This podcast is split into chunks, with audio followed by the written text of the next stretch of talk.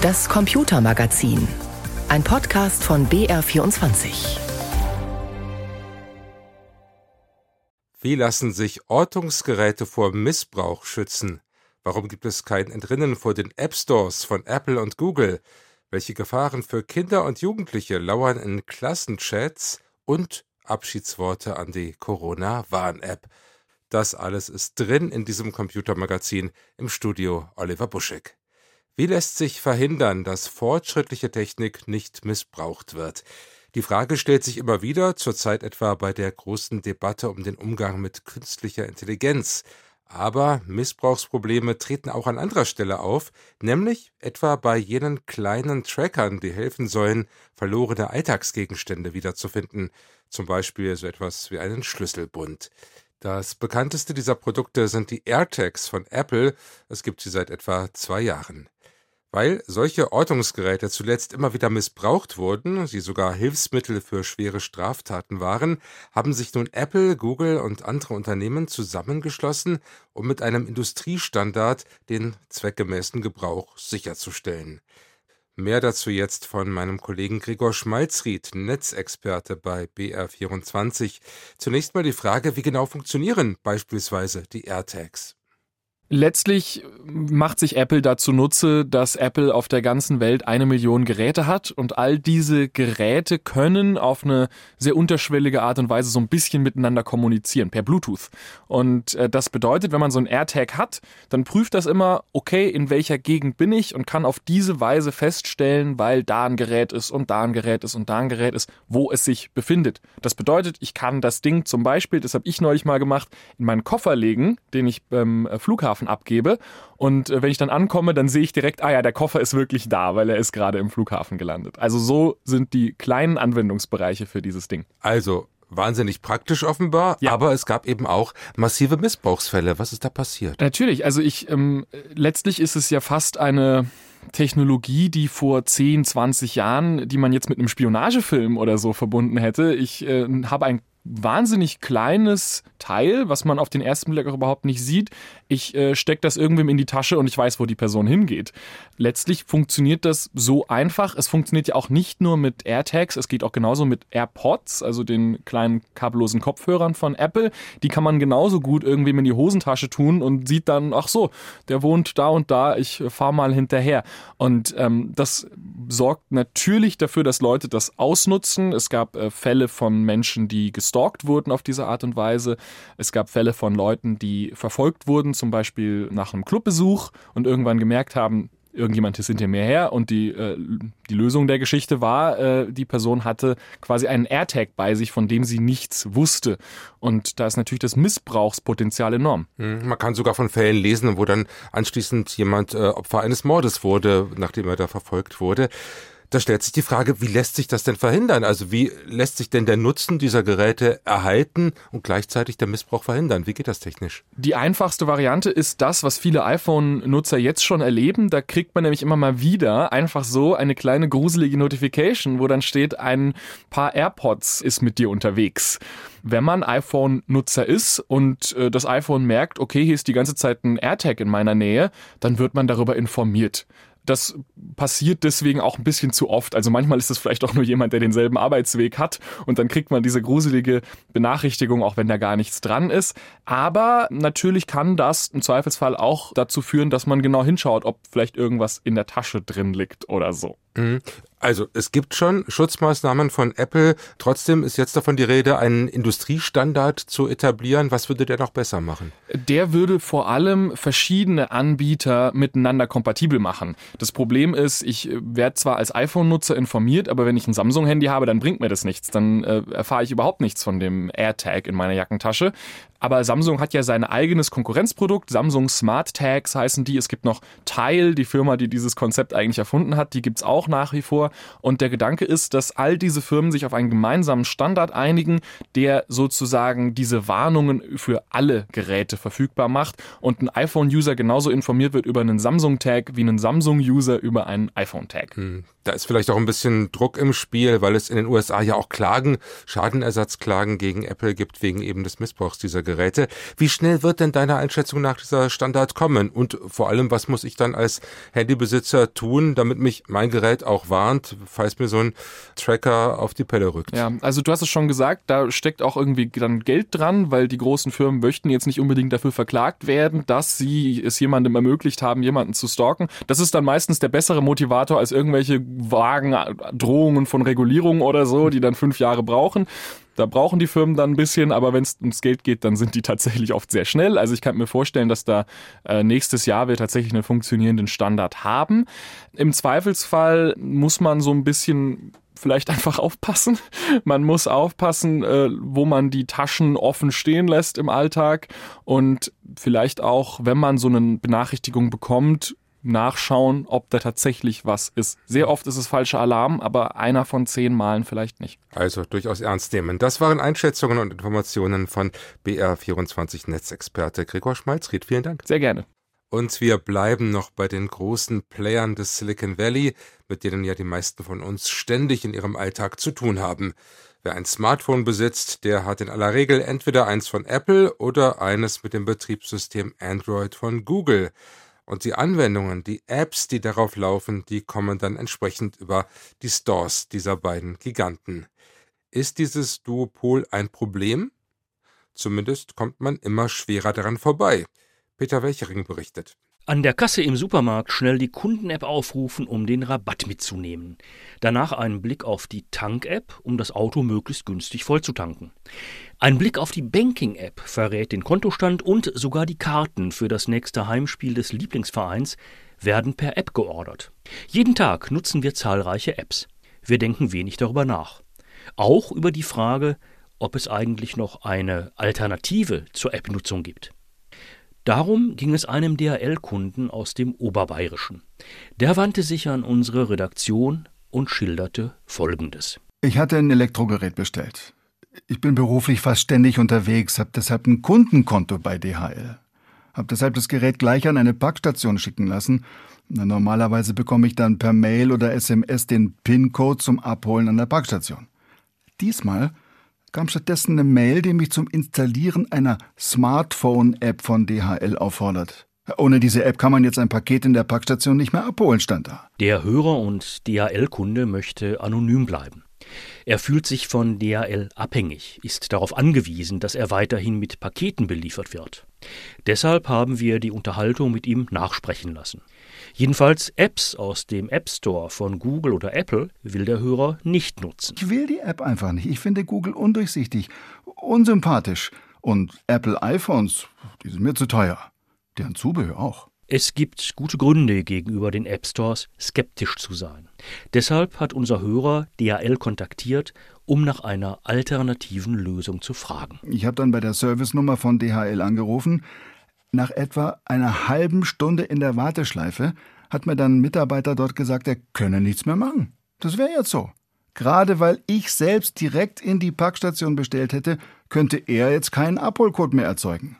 Anders wäre es nur noch, wenn D H L unaufgefordert ein Paket in die Packstation einstellen würde. Also zum Beispiel, weil der Empfänger bei sich zu Hause nicht angetroffen wurde. Dann könnte er einen Code erzeugen. Heißt für mich, gerade die festen D H L-Kunden, die langjährigen, treuen, die sich bei D H L ein Kundenkonto zugelegt haben, die werden jetzt bestraft, werden ausgeschlossen. Denn ich kann die Packstation nicht mehr nutzen. Wir haben die D H L-Pressestelle gebeten, zum Fall unseres Hörers Stellung zu nehmen. Kein Kommentar, lautete die Antwort.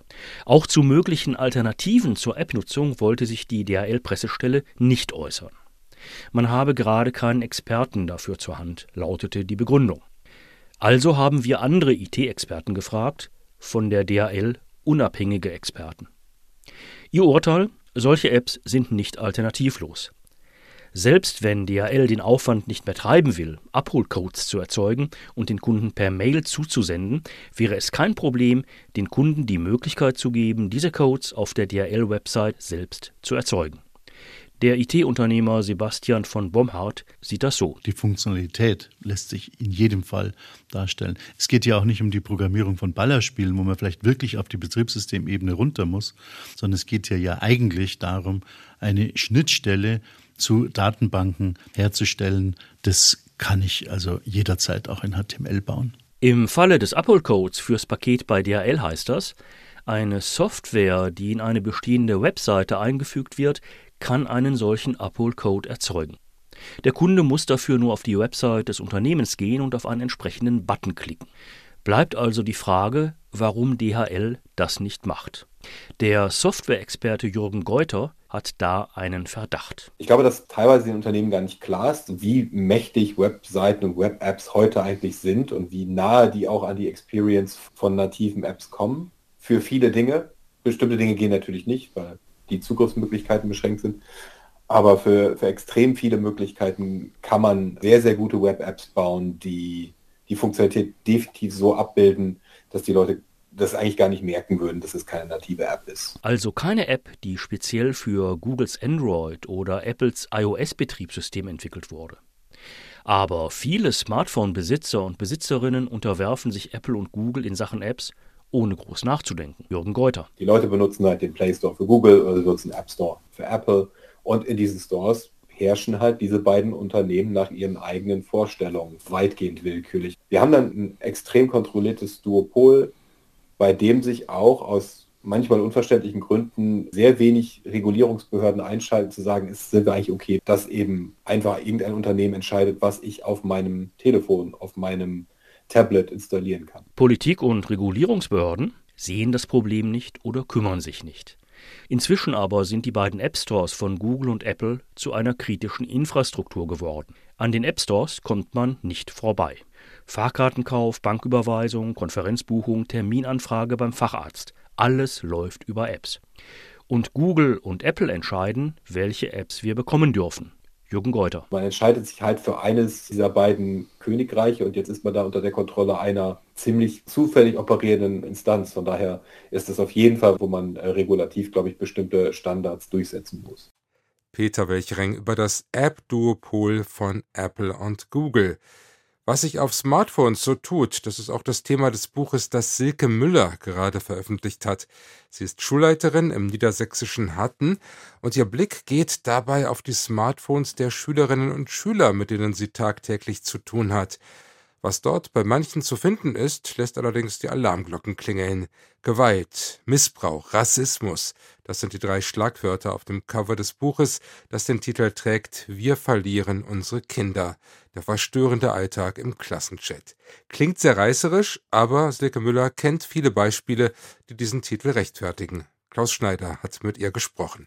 Wenn man das versucht zu differenzieren, was für Fälle das sind, dann sind wir einerseits bei Fällen von wirklicher Gewaltverherrlichung, von Tierquälerei bis hin zu versendeten Nacktfotos, ähm, Challenges, die bei TikTok auftauchen, also sogenannte Nachahmervideos, bis hin zu eigener Betroffenheit. Und wenn Sie nach konkreten Fällen fragen, was mir besonders in Erinnerung bleibt, leider, sind dann immer die Fälle, die die sehr, sehr gewaltwirksam sind. Das heißt, ich erinnere mich an die an ein Foltervideo, da ging es um die Kastration eines Mannes, die allerdings nicht im O P-Saal stattfand, sondern Dann, ähm, man hat dann in dem Video dreieinhalb Minuten lang den Korpus eines Mannes gesehen und die Kastration mit einem Kapell und das war sehr blutrünstig und wirklich widerlich und wurde den Kindern über eine ähm, ganz, ganz große WhatsApp-Gruppe, die von einer unbekannten Nummer eröffnet wurde, letztlich zugespielt und dieses Video wurde dann im Bus äh, mit der ja, Technologie AirDrop an ganz, ganz viele Kinder verteilt, äh, übrigens auch Kinder aus dem Grundschulalter. Und das ist, ähm, das bleibt einem tatsächlich im Kopf, genauso wie Fälle, wenn wir ähm, insbesondere im Bereich des Cybergrooming unterwegs sind. Das heißt, wenn Kinder von Erwachsenen angesprochen werden, im ähm, ja erstmal vertrauensvollen Sinne, wo es dann sehr schnell um sexuelle Übergriffigkeit geht, was ganz viel in Chats passiert, was ganz viel bei Online-Games passiert und aber auch auf eben solchen Plattformen wie ähm, gerade beschrieben TikTok. Man könnte jetzt natürlich auch, wenn man so gar nicht weiß, worum es geht, irgendwie einwerfen, na ja, vielleicht kommen wir Erwachsene, die wir ohne Smartphones aufgewachsen sind, einfach nicht mit dieser digitalen Welt zu Recht, so wie es die Kinder vielleicht schon tun, aber die Fälle, die Sie schildern, sind ja extrem drastisch. Was passiert denn mit diesen Kindern? Ja, genau. Also ich glaube, tatsächlich muss man ähm, auch das differenziert sehen. Natürlich kommt nicht jedes Kind mit diesen Inhalten in Berührung, aber die Gefahr, dass Kinder damit berührt werden, einfach völlig unbedacht, einfach weil es ihnen zugeschickt wird, weil sie es bei anderen sehen, wie auch immer, ist halt jeden Tag latent über jedem Kind da, das Zugang zur digitalen Welt und damit so, so ein Haifischbecken hat. Und wenn Sie fragen, was passiert, dann geht das in zweierlei Hinsichten. Das eine ist eine totale Betroffenheit und dass Kinder auch wirklich Albträume kriegen oder bei einer persönlichen Betroffenheit, dass wirklich ähm, psychische, ja, mindestens Beeinträchtigungen beobachtbar sind. Das heißt, diese Kinder haben große Ängste, leiden sehr unter psychischem Druck und ähm, insbesondere wenn, was weiß ich, dieses klassische Cybermobbing tatsächlich da ist. Das heißt, äh, jemand schreibt was über sie, jemand verbreitet Fotos über sie, verschickt Fotos über sie. Und dann ist Betroffenheit sehr groß. Und Sie sagen, ähm, wir Erwachsene haben keine Ahnung. Und ich glaube, der Punkt ist, wir haben selber eben keine Medienkompetenz in, in unserer Generation in der Form aufbauen können, als dass wir irgendwie Leitplanken einer Regelung festgelegt haben, wie man im Netz miteinander umgeht. Sie arbeiten für ein großes Medienunternehmen und Sie haben mit Sicherheit äh, Compliance-Regelungen, Sie haben Regelungen vom ähm, Landesmediengesetz, vom Bundesmediengesetz und so weiter. Und all das gibt es im Netz eben nicht, diese Leitplanken, die wir dringend tatsächlich bräuchten, um Kinder besser abzusichern. Das heißt, Sie verlangen sowas wie ein, ein Regelwerk, das allgemeingültig ist? Ja, also da, auch da muss ich ein bisschen ausholen, denn ähm, eigentlich könnte man sagen, Mensch, das ist doch total toll, die Erfindung des Internets ist doch gerade, dass jeder unbeschränkt Zugang zu Wissen hat und entsprechend tatsächlich, ja, wie soll ich sagen, wirklich Wissen erschließen kann und das ganz frei. Und sobald man von Regelungen spricht, muss man sich natürlich auch sehr schnell den Vorwurf der Zensur oder Ähnlichem äh, gefallen lassen. Ich glaube nur einfach, das, was wir erleben bei den Kindern, das, was mir Schulleiter aus dem ganzen Bundesgebiet auch schildern, was mir Eltern schildern, ich dass wir irgendwie es nicht geschafft haben, äh, Mindestwerte und Normen für einen tatsächlich empathischen oder friedvollen Umgang im Netz miteinander auszuhandeln und dass wir haben diese ganze Welt rund um die sozialen Netzwerke sich einfach entwickeln lassen, ohne dass wir drauf geguckt haben, um mal darüber nachzudenken, müssen wir an bestimmten Stellen regulierend eingreifen, damit Kinder eben nicht diesen Gefahren und vor allen Dingen diesen verrohenden Inhalten ausgesetzt sind. Und was müsste passieren, um dem was entgegenzusetzen? Sie legen ja den Finger da ganz schön in die Wunde. In Ihrem Buch sagen es auch immer wieder. Sie betonen auch ausdrücklich an mehreren Stellen, dass Sie keine Gegnerin der Digitalisierung sind. Im Gegenteil. Aber was würde wirklich helfen? Ein Regelwerk, ja, aber wer müsste das erstellen und wer muss jetzt aktiv werden? Genau, also es ist gut, dass Sie das sagen, denn ähm, wir sind hier bei uns an unserer Waldschule Hatten mehrfach auch ausgezeichnet äh, für Digitalisierungsprozesse. Wir sind äh, von der Bitkom als Smart School ausgezeichnet, vom Land Niedersachsen selber. Und wenn Sie fragen, was muss passieren, dann müssen wir, glaube ich, wirklich äh, gesamtgesellschaftlich denken. Das heißt, wir können nicht mit einem Finger nur auf Schule zeigen und sagen, ihr müsst jetzt äh, diese klassische Diskussion ein Pflichtfach äh, Medienerziehung einführen. Das alleine würde nicht reichen und hätte auch keinen Effekt. Natürlich muss die ähm, Politik möglicherweise in die Debatte einsteigen, was an Regulierung überhaupt möglich wäre. Wenn wir aber über Medienerziehung sprechen, dann geht es natürlich auch äh, um häusliche Erziehung. Das heißt, wir müssten uns Gedanken machen, muss ein Kind mit neun oder zehn Jahren tatsächlich ein Smartphone haben und damit sozusagen den Wurf ins Haifischbecken erleben, den man eben auch nicht durch Filtertechnologien und Bildschirmzeiten, die eingeschränkt werden, alleine regulieren kann. Was, glaube ich, ganz wichtig ist, sind so ganz profane Tipps, dass man sagt, okay, liebe Eltern, bitte, kein Handy, kein Smartphone hat was im äh, Kinderzimmer oder im Schlafzimmer der Jüngsten zu suchen, wenn die Kinder ins Bett gehen. Das heißt, das muss abgegeben werden. Und ganz wichtig, und das ist für mich wirklich auch das, worauf ich ja im Buch anspiele, wir müssen uns eben auf Augenhöhe bewegen und fit machen für die Kinder. Ich kann halt nicht über Sachen reden und davor schützen, wenn ich selber keine Ahnung habe, wo die Gefahr eigentlich liegt. Klaus Schneider im Gespräch mit Silke Müller, Schulleiterin im niedersächsischen Hatten und Autorin des Buches Wir verlieren unsere Kinder. Gewalt, Missbrauch, Rassismus, der verstörende Alltag im Klassenchat. Und dann war da vergangene Woche noch das Ende einer Ära. Eine Ära, die nur drei Jahre gedauert hat und man kann sagen, zum Glück. Dennoch ist es für meine Kollegin Hannah Heim durchaus mit ein bisschen Wehmut verbunden, dass zum ersten Mai die wesentliche Funktion der Corona-Warn-App eingestellt wurde, nämlich das Warnen. Bald wird die App ganz verschwunden sein, was insofern schade ist, als dass hier die Politik mit einem digitalen Projekt einen echten Mehrwert für die Menschen in Deutschland geschaffen hat und das vielleicht zum ersten Mal. Auch wenn es nicht schön war, sagt Hannah Heim, so haben wir doch viel gelernt.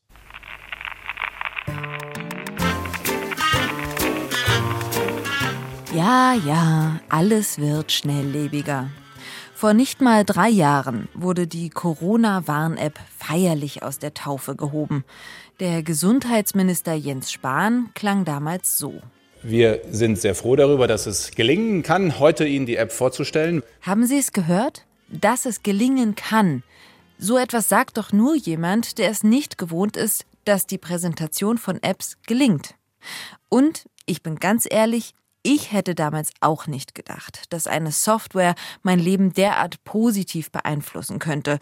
Schon gar nicht, wenn sie in Auftrag gegeben und finanziert ist von der Bundesregierung. Aber hundert Tage später dann? Die Corona-Warn-App ist fester Bestandteil des Pandemiealltags in Deutschland geworden. Mehr als achtzehn Millionen Mal wurde sie heruntergeladen. Es sollten insgesamt achtzig Millionen Downloads werden. zweihundertzwanzig Millionen Euro hat sie gekostet und zweihundert Millionen Warnmeldungen wurden damit verbreitet. Ach, fast schon nostalgisch denke ich an meine erste rote Kachel. An die Panik, die wegen der Warnmeldung in mir aufstieg. Aus heutiger Sicht vielleicht etwas übertrieben. All die Treffen, die ich wegen dieser App abgesagt habe. An die positiven und negativen Testergebnisse erinnere ich mich. Auf meinem Handy. Einfach daran, dass zum ersten Mal in meinem Leben ein Q R-Code und eine Standortfunktion einen Sinn ergeben haben. Leute, ich war dabei, ich hab's gesehen und es hat mein Leben reicher gemacht. Und nun der Abgesang. Die Corona-Warn-App wird nicht mehr gebraucht, sagt sogar unser heutiger Bundesgesundheitsminister Karl Lauterbach. Das macht keinen Sinn. Warnen kann sie also nicht mehr. Wie ein gealterter Tiger ohne Zähne wird sie ab Juni nicht mal mehr in den App-Stores verfügbar sein. Das bedeutet, dass das bisher größte Erfolgsprojekt der Digitalisierung der Verwaltung in Deutschland eingeschläfert wird. Anke Domscheit-Berg, Netzexpertin der Linken, bilanziert. Einmal, wo man fast alles das gemacht hat, was man sich als Digitalexpertin wünscht. Tja, und jetzt? Alle glücklich, alle zufrieden. Und was haben wir gelernt? Während der Infektiologe findet, das muss eigentlich noch ausgewertet werden, meiner Meinung nach, frage ich mich, wo bleibt der Aufschrei? Wir haben da hunderte Millionen Euro Steuergelder reingeworfen und jetzt soll dieses größte Erfolgsprojekt der Digitalisierung der Verwaltung in Deutschland einfach beendet sein? Klar, mit Pandemien bin auch ich fürs Erste durch. Aber wie wäre es, wenn wir die App umnutzen? Wir können unsere Mitmenschen ja auch vor anderen Dingen warnen. Vor einem Gebiet ohne L T E oder Handyempfang zum Beispiel. Da würde es dann auf meinem Handy Bing machen und eine rote Kachel warnt mich. Achtung, im Umkreis von fünf Kilometern kann es hier zu eingeschränktem Internetzugriff kommen. Oder wir benutzen sie für eine besser vernetzte Mobilität. Einfach Q R-Code einscannen und die nächstbeste Mitfahrgelegenheit von A nach B finden. Egal, ob auf dem Land oder in der großen Stadt. Oder ich könnte die App auch als digitale Brieftasche inklusive Patientenakte umfunktionieren. Falls mir etwas passiert, könnte ich so den Ersthelfern per Fingerprint die wichtigsten Informationen zu mir geben. Bitte nicht falsch verstehen. Auch ich liebe Datenschutz und Sicherheit, aber ich bin auch neugierig. Und ich finde es ehrlich schade, dass die Corona-App eingemottet wird. Denn wir hätten noch so viel Neues ausprobieren können. Mit diesen Gedanken von Hannah Heim schaltet sich auch das Computermagazin für diese Woche ab. Es dankt fürs Zuhören, Oliver Buschek.